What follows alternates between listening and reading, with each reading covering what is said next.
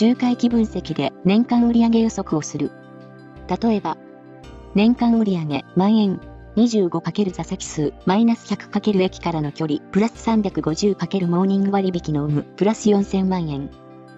睡眠薬はベンゾジアゼピン契約が処方の主流。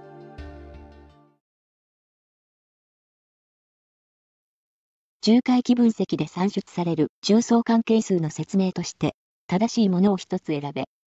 1、説明変数間の相関係数のことである。2、基準変数と予測値との相関係数のことである。3、説明変数と予測値との相関係数のことである。4、説明変数と基準変数との相関係数のことである。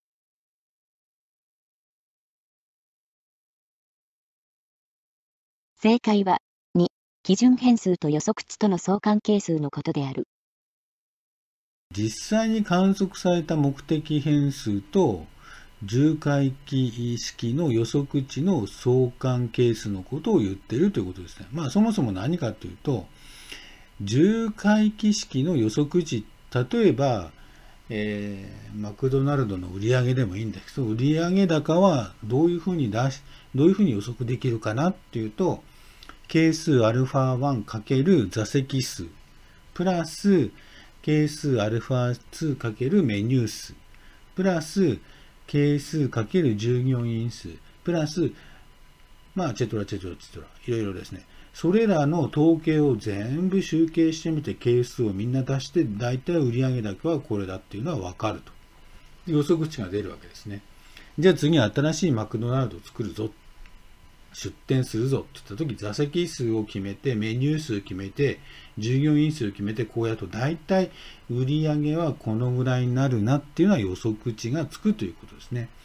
これが、こういう計算とかこういう数値を出すのが重回帰分析で、それの、まあ、予測値のところが、を出すのが、まあ、その目的ということになります。で、結果っていうのを目的変数というんですね。まあ、結果、目的変数。まあ、これ売上高となります。まあ、目的変数っていうのはね、基準変数とも言うんですね。結果目的変数イコール基準変数イコール売上高。今回売上高。マクドナルドの売上高ですね。で、原因が、まあいろいろあるんだけども、原因と言いましょうか。説明変数ですね。説明変数たくさんありますよね。座席数だったり、メニュー数だったり、えー、従業員数だったりっていうことになります。だからそれぞれの説明変数がいっぱいあって、それでもって売上高を予測するわけですね。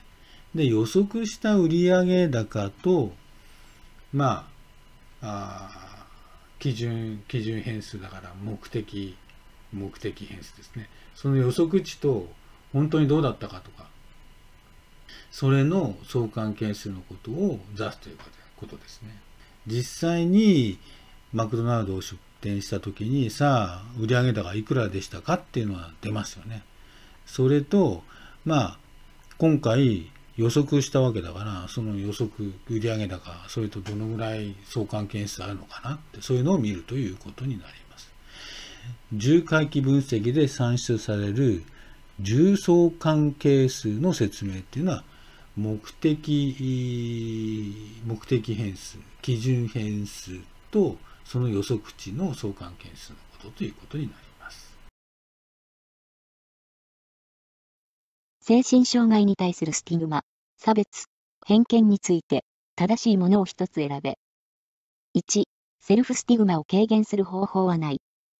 2、社会的スティグマは認知的側面と感情的側面の2つから構成される。3、社会的スティグマの強さと当事者の自尊感情との間には、正の相関がある。4、対象への反応時間を測定することにより、潜在的なスティグマが評価できる。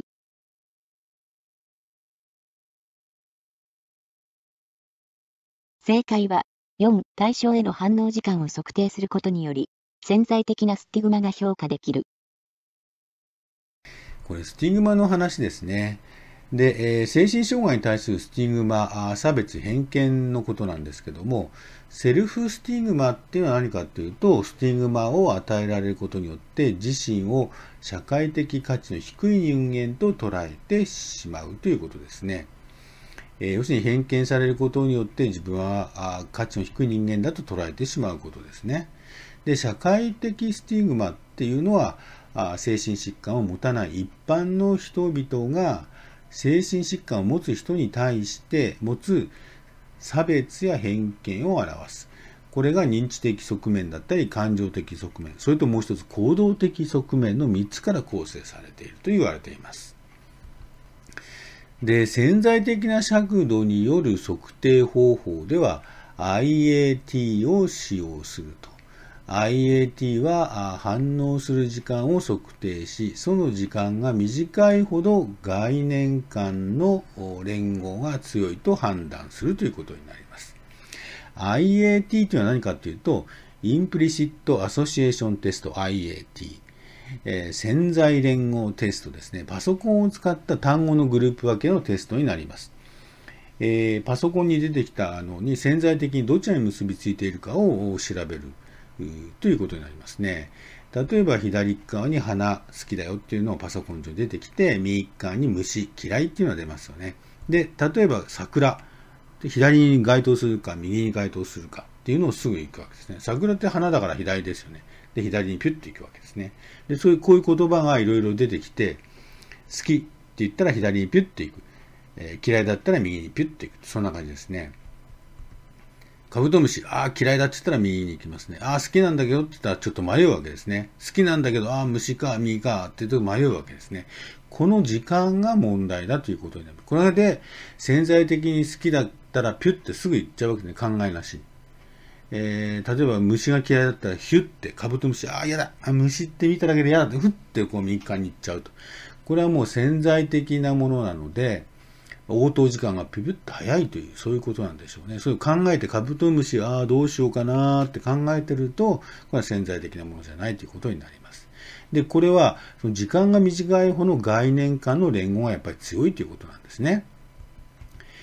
IAT ってカブトムシを思い出してください。IAT の T はカブトムシの角ですね。IAT。虫が出てきたら、ああ、嫌いだな、虫だ、ピュッ、ああ、潜在的なことを調べてんだな。そういうふうに覚えていただければいいと思います。それでは問題に戻りますね。スティグマの話です。1番のセルフスティグマを軽減する方法はない。そんなことはないですね。認知行動療法とかそういうのあるんじゃないでしょうか。2番目、社会的スティグマは認知的側面と感情的側面の2つから構成される。違いますね。3つですね。行動的側面も合わせて3つとなります。3番目、社会的スティグマの強さと当事者の自尊感情との間には正の相関ではない。正ではないですね。負ですね。要するに社会的スティグマが強いと、偏見とか何とかが強いと、の当事者がそれ考えてると自尊心がどんどんどんどん小さくなってきますよね。ああ、私ってダメなのか。負の相関があるということになります。4番、対象への反応時間を測定することにより、潜在的なスティグマが評価できる。これが IAT、カブトムシの角の IAT ということになります。右利きのものが宇宙大脳動脈領域の脳梗塞を起こした場合に、通常は見られないものを一つ選べ。1、失語症。2、左辺麻痺。3、全般性注意障害。4、左半身感覚障害。5、左反則空間無視。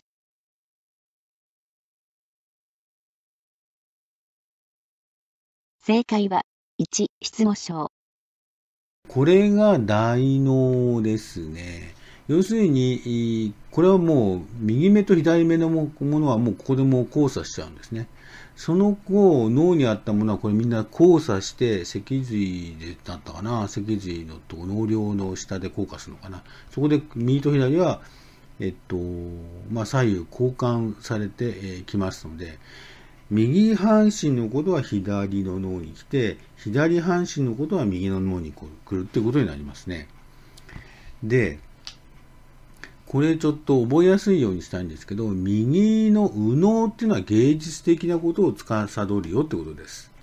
で、左の脳は論理的なことを司るよ。論理的なことって何かって言語、計算したり、そういうことですね。だから左側があちょっと具合が悪くなっちゃうと、言語とかなんとかがダメになるよってことなんですね。だから失語症が1番丸になってるんですけども、えっと、右の脳脳の領域を起こした場合には、通常見られないですよね。これ左の脳が脳梗塞になれば、言語を左は司ってるんで、論理的なんで失語症になるということです。だから1番が、1番失語症が間違いということになるんですね。で、えー、右利きの者が右側の脳梗塞をやられた場合にはみんな左側になってくるんで、2番の左辺麻痺、これは正解になりますね。正解と言いましょうか。通常見られることになります。で、えー、4番の左半身、感覚障害。これも右側の脳がなるとそうなるんですね。で、5番目、左反則空間無視。これも右側になるからそうなるんですね。あとは、脳に脳梗塞があると、全般性注意障害と、こういうのが起きるということ。これも右側の脳が起きるとそうなるということになるんですね。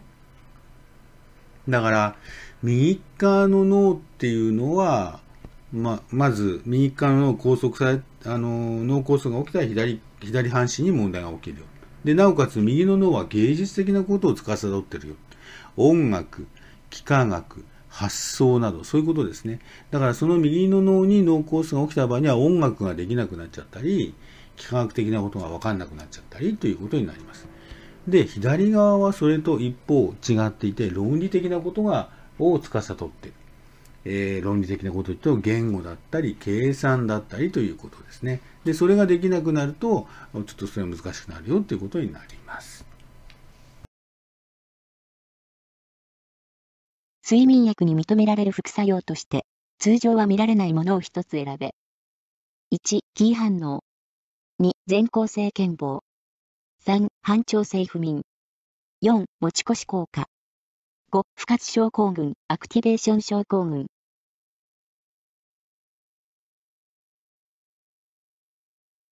正解は、5、不活症候群、アクティベーション症候群。1、筋反応。不安感や焦燥感を取り除くために服用したはずのベンゾジアゼピン系睡眠薬によって、逆に、ちょっとしたことに興奮しやすく、攻撃的な行動をとったりすることを言う。本来の薬の作用とは、反対の症状が出現するので、極めて稀にしか出現しないが、薬の量が多い場合や、アルコールと一緒に服用した時には起こりやすい。2、全構成健忘。睡眠薬の副作用は眠気、ふらつき、転倒、精神運動機能の低下、全構成健忘、睡眠薬服用後の出来事を覚えていない、頭痛、消化器症状などがあります。3、反調性不眠。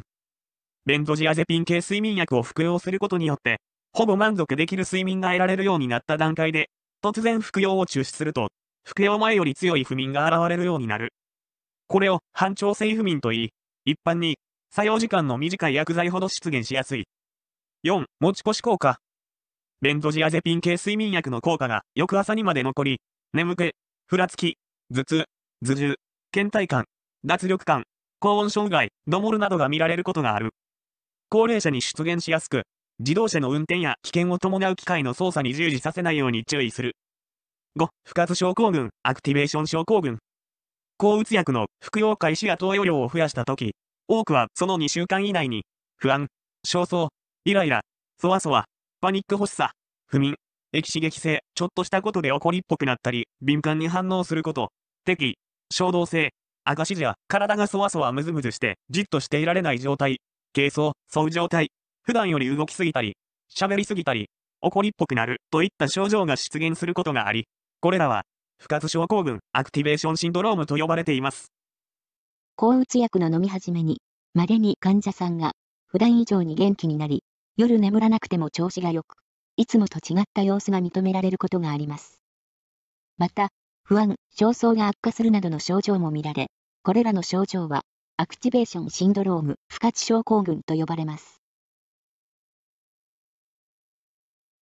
医師から依頼を受け、MMSE を実施、解釈し報告する際の公認心理師の行動として、不適切なものを一つ選べ。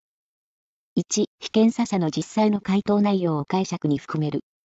2、検査時の被検査者の緊張や意欲についても解釈に含める。3、葛藤縁を上回った場合は、認知症ではないと所見を書く。4、総得点だけでなく、被検査者が失点した項目についても報告する。5、被検査者が難聴で口頭による実施ができない場合は、筆談による実施を試みる。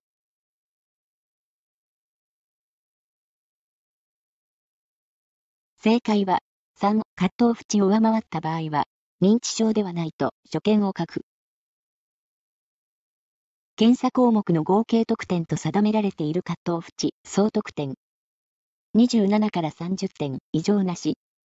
22から26点、軽度認知症の疑いあり。21点以下、どちらかというと認知症の疑いが強い。検査の得点とは別に、検査の合間に交わされる会話のやり取りから、たくさんのことがわかります。それらのことを合わせて解釈することによって、より立体的な所見となります。